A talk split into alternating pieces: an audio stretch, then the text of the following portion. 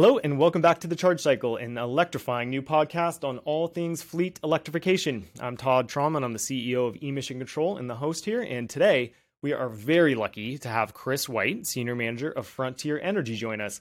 Chris is a very well respected industry veteran in the clean energy, clean transportation space with a expertise really in electric mobility, electric buildings, energy uh, efficiency in buildings, and most importantly, efficient people. Chris, welcome to the podcast. Thanks for having me today. So, I'd love to hear a little bit more about Frontier and your background here, um, but I have to ask, kind of going on the theme of Frontier, um, you know, you've been a pioneer in this space for a very long time. Uh, based on your you know your history in this area especially your history out here on the west coast are are we um, are we still in the uh, finding gold flecks under the mill from john sutter stage or are we in the the full-fledged gold rush here. I think we're somewhere in between. We've identified a lot of different gold flecks and those flecks are batteries and fuel cells and renewable fuels that are made from things that we've thrown away before. So we know what they are, we know where they're hiding, and now we've got to figure out how we bring those flecks of gold into the marketplace, but we do it sustainably and efficiently and we we don't make some of the mistakes that we made in the gold rush with destroying the world around mm-hmm. us to get what what was precious. That sounds great. We're ringing the bell, just getting things going, but making sure we do it in the right way and the right time is very, very important. Um, so just backing up a little bit, I would love to hear a little bit more about your personal background and your involvement in Frontier and a bit more on just kind of what Frontier does. Sure. So my background, um, I've been with Frontier for almost 18 years now. And I started by working with the California Fuel Cell Partnership, uh, which is a Frontier Energy client, but uh, bringing this new idea to market. And before that, I worked for IBM all I've ever really done is worked with things that are not for sale or just for sale and really look at what systems need to be put in place, what behaviors need to change, what do we do to enable people to do something better, cheaper, or faster than they've done before. And that's where we are today, is really looking at how we take new mobility options. And that really spans the gamut into doing bike share and car share. Those aren't very common yet either. Um, how we transform transit from stop to stop to door to door. How do we make those systems work in the ways that make people more effective? That's great. And I love the focus on transportation, but I know that's not everything that Frontier does, right? Um, what else, uh, what other kind of pies do you have your fingers in here these days? Frontier Energy runs the California the California Fuel Cell Partnership, which I've mentioned. Mm-hmm. We also run the Food Service Technology Center, which is the leading lab in the world for making energy efficient equipment and water efficient equipment for restaurants and commercial food providers.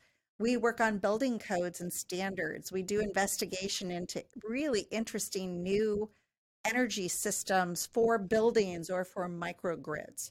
So we're all about how we pull all of those pieces together from power generation to power use in a building and now to bringing that power into a parking lot.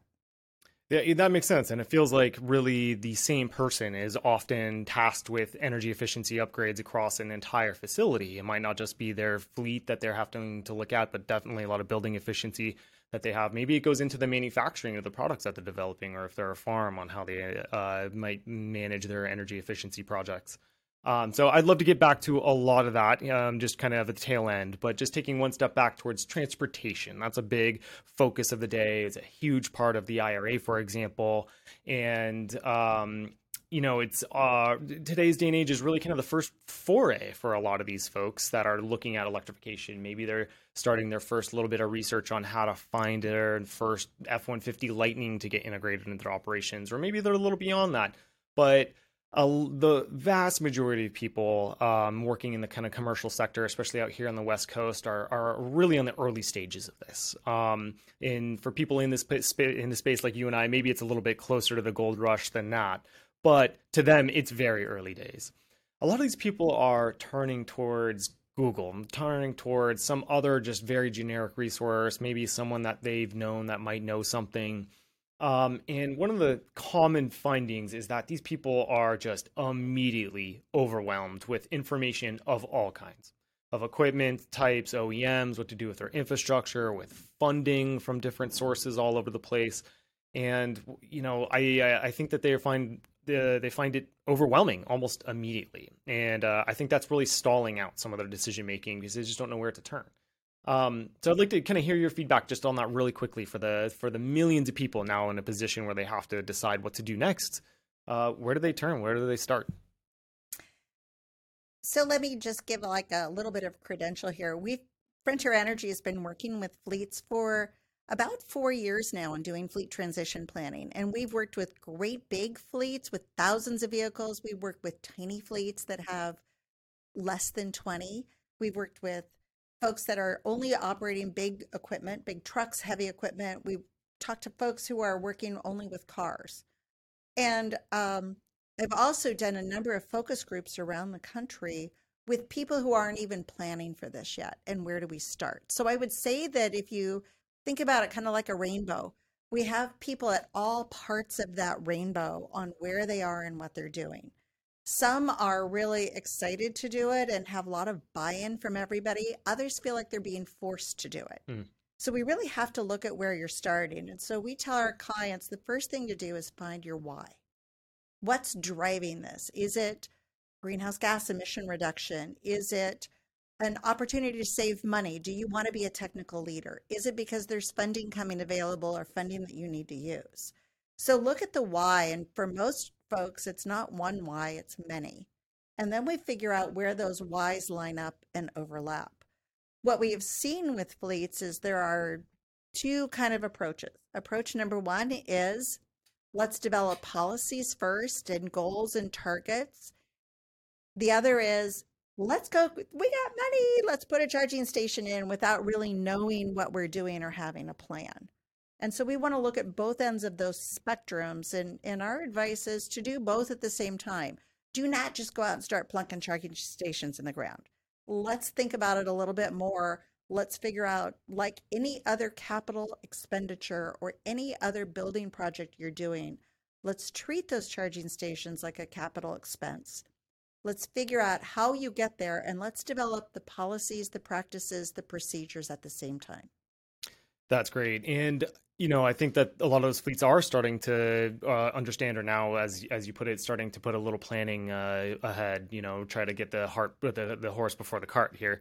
Um, on the planning side, you know, there's a lot of still questions on how how do I even start planning. Um, one of the things that I heard you say in the past was that I thought was very interesting was that you know the first kind of uh, option someone might turn to, especially on the zero emission vehicle deployment front, is TCO, total cost of ownership. And I have to put together a total cost of ownership. I have to justify this expense in the long term. And I, I think people are finding some success to that. But you uh, highlighted um, in, in, in the past that maybe that isn't the right way to look at it entirely, or to maybe not uh, spend so much time or get so in the weeds that you're kind of falling back on your uh, on your progress. Uh, can you build on that a little bit? Sure. Um, most of the fleets that we've worked with have not done a TCO for their existing vehicles. It is really treated more of a capital expense and then an operating expense. And there isn't really a need to show that this pencils out in the end. Mm. Now, with putting in something new and battery electric or fuel cell electric vehicles are more expensive than their conventional counterpart, and we're also putting in some type of infrastructure or using infrastructure to use that. So a total cost of ownership analysis really takes all of those factors. It also figures in what you're getting back, tax credits, incentives, refunds, and the operational savings that you're having to show a break even point. For folks that are operating vehicles for a living, that's a delivery truck, that's somebody who is a more of a commercial operator they typically use a different accounting method, which is a total cost of operation. Mm. And that takes those factors and breaks them down into per miles of operation, or it has to show a balance sheet for revenue revenue coming in. When does my revenue pencil out? And it's a little bit of a different accounting method, and they usually need to show a break even point within three to five years, where TCO typically t- shows a 10 year break point. But when we look at something that is a capital expenditure, building a building, putting in a new fueling station, that's often a different accounting method called life cycle cost analysis. Mm. And in that life cycle cost analysis, we also look at what are the long term benefits of it? Did it help us retain workers or gain workers? Did it improve a quality of life? So we look at all of those or each of those as the client needs it. But what I really want to emphasize is most folks see immediate operational savings. Electricity costs less than gasoline. It is also more stable and more predictable. We'll also see that you get some operational gains from maintenance. Some of that is because it's a new car or a new truck. Some of it is because there is less belts to change. There are mm-hmm. no belts to change. There are no moving parts. Tires cost what tires cost. You're still going to have to have to replace tires. You're still going to have to patch up windshields. They cost what they cost. What we've also seen though is people who work in the vehicle for a living. That's the bus driver that's the person who is on the road all day. They are reporting fewer headaches, fewer backaches, less repetitive stress injuries. And so we may be able to see a gain in worker satisfaction and health by driving a zero emission vehicle. I want to emphasize there's no data to rep- to predict that. We don't know what people's health is. It's protected by law, but I would encourage folks to just take a look at that and see if you're seeing that in your operation. That's great. And to kind of just read that back to you a little bit, it sounds like maybe if someone is thinking about a zero emission vehicle deployment, it's really important to maybe look outside of the TCO box, so to speak, and figure out what data is important to you, what data you might have on hand or not have on hand, and to look at this on a life cycle cost basis potentially instead of a TCO basis. Figure out where your breakpoint is, hopefully make that within three years, and you can justify that from there. But more importantly, to your point, the ensure that there are societal benefits, so to speak, or at least internal intra-company societal benefits, right? I, I think we've seen the same uh, same thing in the ports ecosystem where zero emission yard truck deployment has really made a positive impact on uh, the operators of the equipment in a way that they didn't even expect themselves. Um, and so there's got to be, uh, you know, some discussion, some even if it's subjective in nature, um, having an influence on that decision making to electrify. We have seen over the my lifetime anyway. You know, when I was a little girl or first learning to drive, cars didn't even have seatbelts in them. and uh, the entire discussion about how how to put seatbelts in and what's the benefit of that. In your lifetime, or maybe before your lifetime, we saw the build out of cell phone towers. Those were exorbitantly expensive. And what we've done with wireless internet. So all of those have a societal benefit down the road that we maybe didn't see in the beginning. And as you and I talk here today, I'm looking at your lovely window on the 27th floor in Sacramento on our fifth day of a ridiculous heat wave. And the sky behind you is so smoky and hazy because of forest fires. You know, that's the societal benefit we're going to see. And are we going to pay a little bit more for it today? Yes, we are. But if we can preserve our agriculture, preserve the fact that we can, um, one of my staff who lives in Orlando was here. She went to Lake Tahoe yesterday and took a sunset cruise. And she said there was no sunset, but she did see ashes falling from the sky like snow. So, how do you put a price tag on that? I don't think we can, and I think we have to do it and recognize how important that is for our companies and our businesses and our municipalities and our children and our friends and our families and ourselves. Absolutely. So it sounds like there's a way to address both of the, both of these things. Address what's happening in, in your local community, at your local business, but also at a larger level here. Think about what's happening with your state or your country or globally. Uh, all should be part of the calculus. It should not be part of a larger, high, higher discussion at this point. I think that uh, it sounds like people looking at it should incorporate this thinking now, not later, or use it as kind of cream on top uh, benefit for electrifying. It is. Um, I want to talk a little bit too on just kind of the decision making process. I mean, that you made a very good case. Again, we, you know, I, I have friends and family up in the, the foothills in California. That's where the mosquito fire is today, and so it's very eye opening to see the inherent need and the influence of climate change and what's going on today and the decision making at any particular fleet um, can be done by maybe a variety of people. And it, uh, because of the you know the, the, the requirements for electrifying include infrastructure upgrades. It requires data acquisition from people in the warehouse or the out in the field or out in the yard. And also financial calculations done by somebody in the office. And so What are we seeing about the level of communication or maybe lack thereof kind of between people in the office spaces and people out in the yards? Is there uh, issues there? Are there ways they can kind of address communications to help make a collective decision? What we have seen with our fleets and also through the focus groups is there is definitely a disconnect from what I'm going to call the C suite. Mm. And that could be the bosses, but it could be the commission or the board.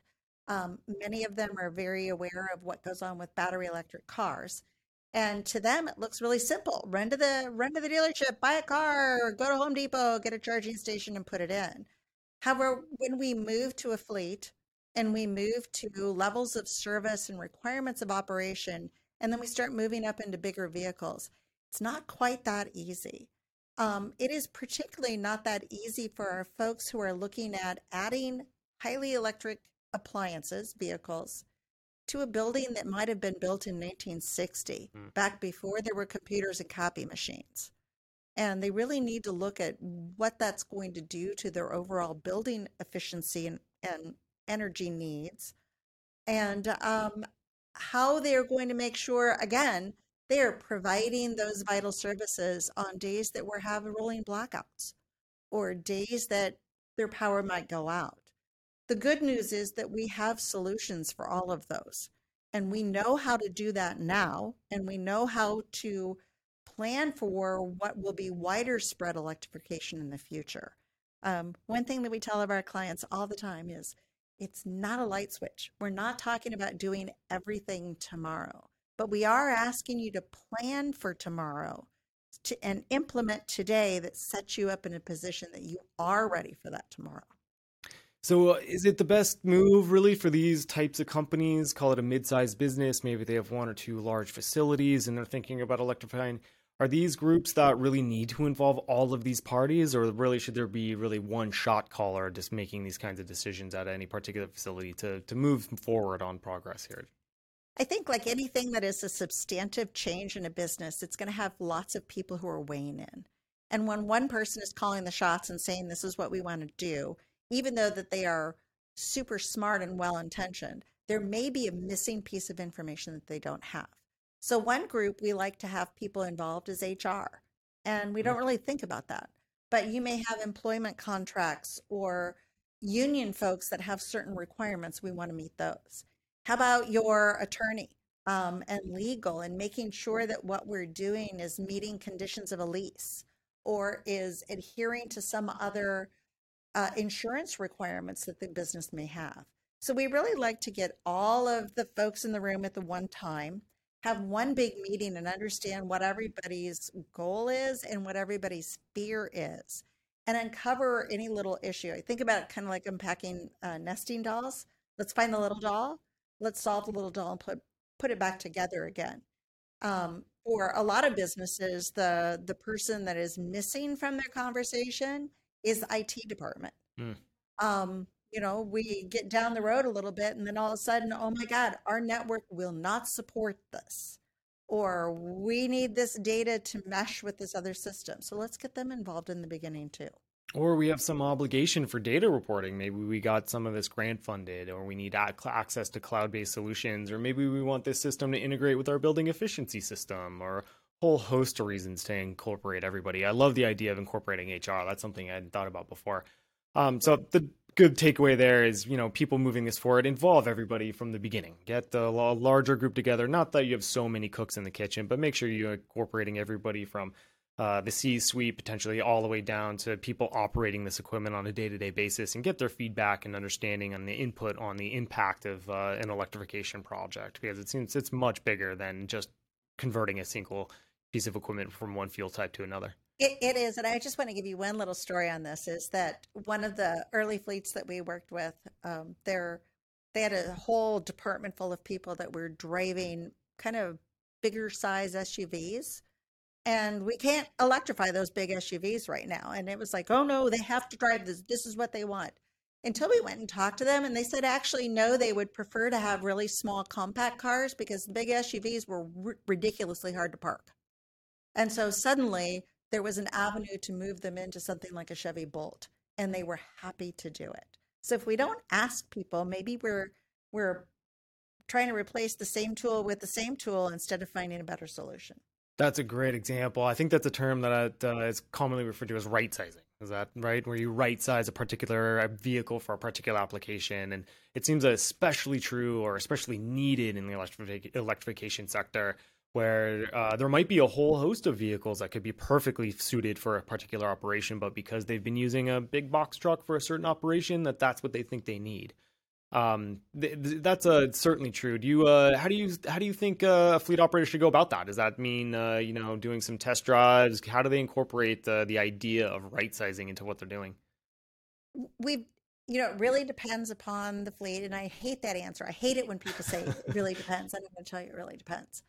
Um, of the fleets that we've worked with, 100% of them have said we don't need to right size, and 100% of them have said uh, we always retire our vehicles at 10 years, and 100,000 miles.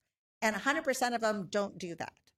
so we really first want to look at what types of practices and policies are, are written down and what we're doing and what we're what was written and what we're doing in the real world. And oftentimes what we find is the policy doesn't match the practice because the practice has already evolved. Um, you know, we're already have traded vehicles back and forth because I don't want to drive that big one. I want that little one. We already are using something that was designed for task A to do task B because it's better suited. So when we start looking at how practices are put in place, then we can start doing some recommendations for right sizing, downsizing, retiring, replacing, changing things out. But it's really important that the people who are doing the job are involved in that decision so that they don't feel it's being done to them. You know, the two things that people, uh, those of us who are driving cars, we're driving cars to work. The people in fleets, the, the car, the truck, that is their work. And the two things that they're most worried about are being stuck and having to wait. And so when we involve them in the decision making and we we find out how they are working and what we can do for them, we can help alleviate their concerns about being stuck and or having to wait. Totally. Think outside the box truck. the takeaway there. So I want to take this uh, one step further and maybe the progression of thinking for a fleet here. So say they've uh, maybe they've engaged a group like Frontier, or they've made some decisions. They've put together their plan of attack here for some electrification, and they're starting to move forward on the execution of that. They're starting to work through procurement of equipment, or signing POs, or they've done some analysis um, on what types of charging systems they want to do. Uh, once those projects start to get underway, where are we really seeing them stall out? You know, are they stalling out? Where uh, where are the real headaches right now that people uh, really should be thinking about? Well, unfortunately, the the biggest gap right now is supply chain, hmm. and that's not it's not just our industry and what we're doing. It is a nationwide, worldwide thing. We've had quite a shortage in precious metals, aluminum, copper, that go into everything else that makes this. Fortunately, I saw a presentation from a group that monitors supply chain uh, for for lots of industries, and they said they expect an easing to come in early next year. So hopefully, with more aluminum coming back into the market, with the change in the copper supply, we'll see a lot of that supply chain be alleviated. But we are also seeing there's quite a delay in engineering with the utilities. Hmm. They have so many, particularly here in California, maybe not so much in other states, uh, but the, there's this idea that you can just say, hey, utility, do I have enough capacity for this? And they can't answer that. You, you know, and I want to use an analogy. I love analogies. Think of your electrical capacity kind of like your Outlook calendar for the week. You can look two weeks ahead and go, look how much, you know, man, I got whole days here when nothing's booked and I have time to spend. And then it suddenly just fills up. You and I had a lot of hard, hard time just scheduling our meeting because our calendars filled up. So that's what the electrical grid looks like too. It could look like you have plenty, or it could look like you don't have enough. And then tomorrow it all changes because meetings got scheduled, meetings got canceled. So knowing that we have to work really, really closely with the with the utility they need a little time and they're overwhelmed as well. So those are the things that we're seeing. So my overall thing, what I would say is just assume that this is going to take longer than you think. But once we get over this first hurdle, again, we're doing things for the first time. once we get over the first hurdle, the next ones are going to go faster and then they're going to go faster because you're going to gain efficiencies with with deployment. Yeah, absolutely. Engaging your local utility is something that we also often very much encourage as early as possible, even if you don't have your hands fully around your particular project yet. Um, out here on the West Coast, especially in California, we're really lucky to have a lot of utility make ready programs where they help buy down a lot of the cost or sometimes the whole cost of that infrastructure going into your building. Um, but again, a very, very long lead time uh, to get those projects, uh, uh, you know, to break ground sometimes. So I agree with that wholeheartedly. Get that utility involved as quickly as possible. Uh, but it does sound like there is some light at the end of the tunnel here on supply chain constraints. And so, looking towards the end of next year, some of these precious metal issues might be going away. Manufacturing is seeing an uptick. I know the uh, Inflation Reduction Act is helping bring some manufacturing uh, back to the United States to hopefully alleviate some uh, some timeline constraints. Um, so uh, some light at the end of the tunnel for for the project. Um, and it sounds like uh, maybe if uh, that is the current uh, you know speed bump in this whole road right now uh, it makes sense for folks to really i don't know if get do they get in line at this point? Uh, how do they work with the people that are most affected by supply chain? There again is that it depends answer. mm-hmm. Um, for most of the folks that we're working with, they're not planning on running out to the dealership and buying a vehicle and going to the hardware store and putting in a charger. They too are on their own timelines. And those timelines have to include budget years and the availability of incentives. And for uh, businesses, for profit businesses, they have to think about um, the uh, keep wanting to call it infrastructure relief. The inflation relief uh, will have a lot of new tra- tax credits. Mm-hmm. So we've actually seen some projects go on hold because why would they do them now when they can wait a little bit and get the tax credit? So what I would say is this is the time to really plan and come up with that plan. And what do you need to do while you're planning? The first is to collect as much data about your vehicles as you possibly can. So the number of miles it drives on an average week is not enough data. We really want to know what the duty cycle looks like, and that is how much the engine is running. Um, and what is the engine doing when it's running? Is it hoisting a crane? Is it pushing a snowplow? Is it a police car that's sitting idling and running a, a light bar and a computer the whole time? And then where does that vehicle stop and for how long does it stop? And at those places when it's stopping, what does the energy use look like there?